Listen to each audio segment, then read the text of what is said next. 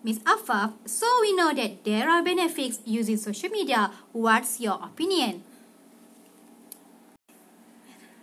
Mm, as you said, social media is a great platform to introduce our product and services.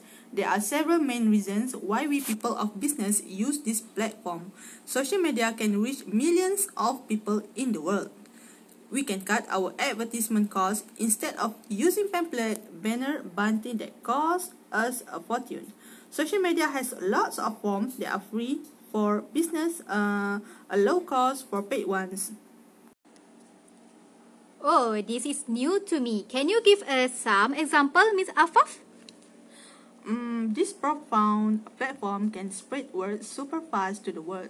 Uh, you know we have the ability to target particular groups on social media.